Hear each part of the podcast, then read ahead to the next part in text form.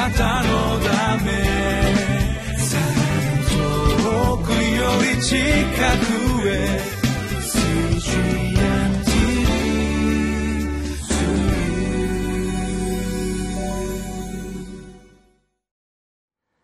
皆さんこんにちは。10月24日のリビングライフの時間です。今日の御言葉は詩編の54編1節から7節です。今日のダビデの祈りを理解するためにその背景を私たちは知っておく必要があります。ダビデは君主サウルに命を狙われて自婦人のホレシュという荒野に逃げ込みます。そこで怯えている時にそのサウルの息子ヨナタンがダビデの親友なんですけれどもダビデを探しに来て神の皆によって彼を励ました。という御言葉が第一サムエル23章15節から29節に出てきます。ヨナタンはダビデを励ますんですけれどもダビデが逃げ込んだその自負の地域の人たち自負人たちはむしろダビデを守るのではなくてダビデがここに隠れているとサウルに密告します。そのような複雑な状況でダビデはヨナタンから力を得てもう一度神様に祈り始めたのがこの詩編54編だと言われています。ダビデがどのように神様に祈ったかまずそれを聞いていきましょう。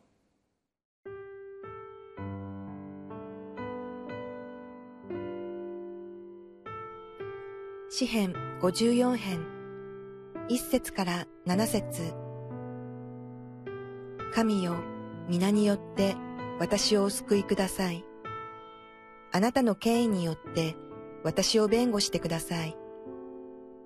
神よ私の祈りを聞いてください。私の口の言葉に耳を傾けてください。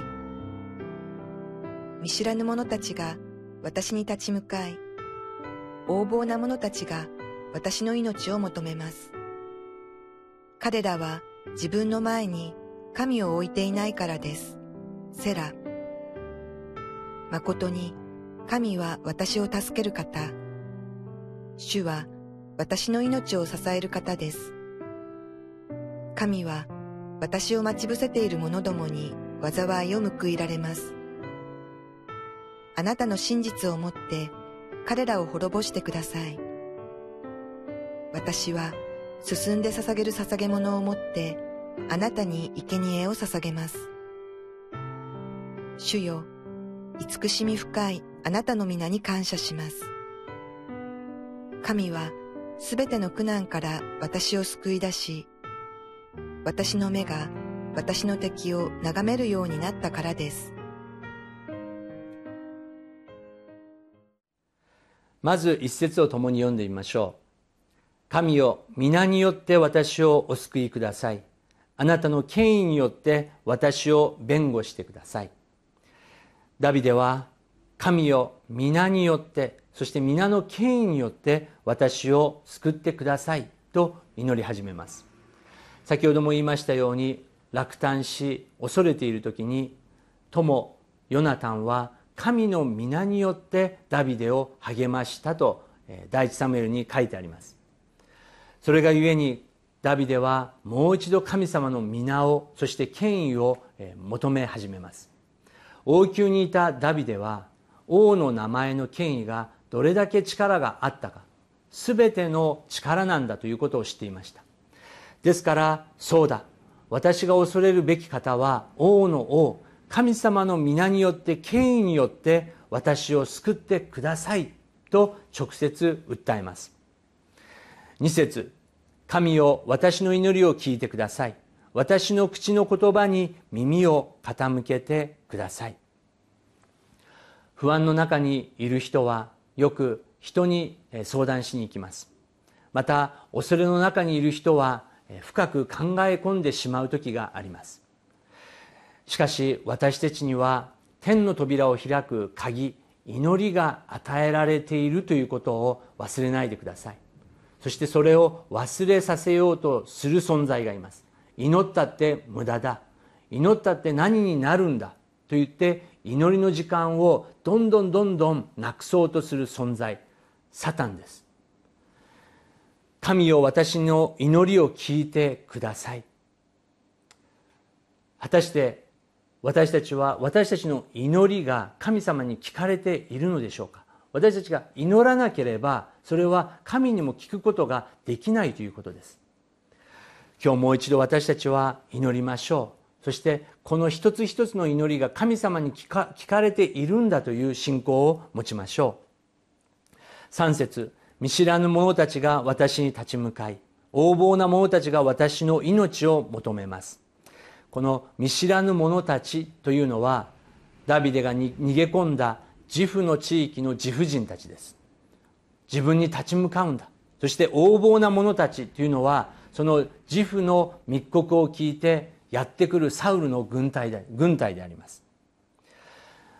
彼らは自分の前に神を置いていないからこのようなことをするんだとダビデは言いました。ダビデの詩篇の中に私はいつも自分の前に神を置くという表現があります。神様を置く置かないというのは何か偶像のものを置く置かないような表現に聞こえますがそうではありません。自分の意志を持って自分の信仰を持って神様がここにおられるんだということを明確にするということであります。その時に神様は何をされるかそれをダビデは期待することができます。4節。誠に神は私を助ける方。主は私の命を支える方です。自分が目の前に置く方はどのような方であるか。ダビデはそれを告白します。神様は私を助ける方です。皆さん私たちが信じている聖書の神様は私たちを助けてくださる方です。そして私たちの命を支えてくださる方です。その方に私たちは祈るということであります。5節。神は私を待ち伏せしている者どもに災いを報いられます。ダビデが自分で戦う必要はないのです。祈る時に神様ご自身がその待ち伏せしている敵どもをえー、災いで報いてくださるということです。そして神様の真実をもって彼らを滅ぼしてくださると告白しています。6節7節。私は進んで捧げる捧げ物を持ってあなたに生贄を捧げます。主よ慈しみ深いあなたの皆に感謝します。神はすべての苦難から私を救い出し私の目が私の敵を眺めるようになったからです。とダビデは告白します。これはどういうことでしょうか？自負人がサウルに密告します。そしてサウルの軍隊がこの自負の地域にやってきます。ダビデが危機的な状況になるんですけれどもなんとペリシテ人がサウルに攻撃を仕掛けてきます。ですからサウルは方向を変えてペリシテ人と戦わなければならなければならず去っていくことが第一サムエルの23章に書かれています。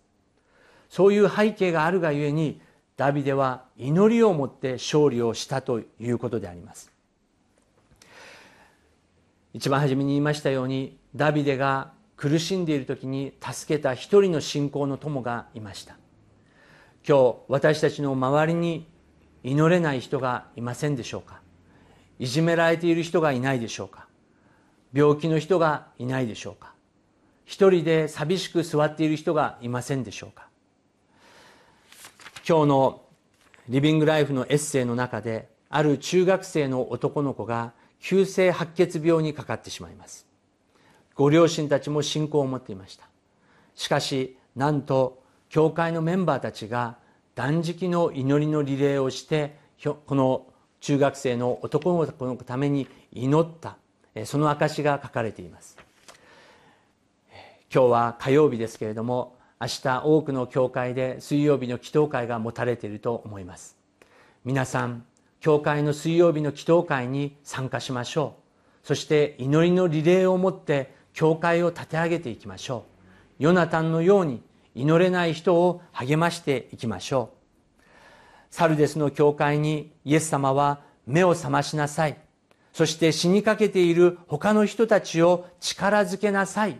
とイエス様はおっしゃられました。今日私たちが苦難の時に祈りを持って御言葉を持ってそして祈る友と共に立ち上がっていきましょう。私たちが苦難の時誰かが祈り支えてくれました。ヨナタンがダビデの祈りを回復するために用いられたように今日誰と共に祈り励ますべきでしょうか？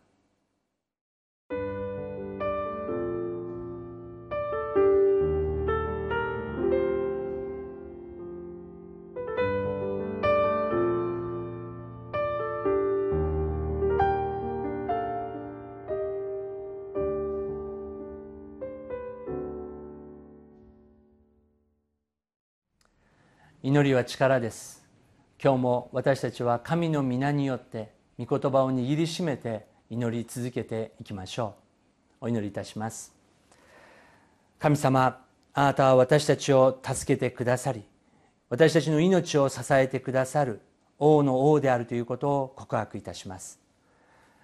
荒野にあなたがヨナタンを送られたように今日私たちをあなたが祈りを必要としている人に送ってください。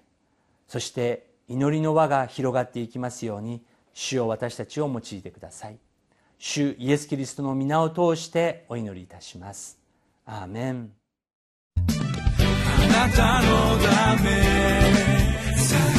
遠くより近くへ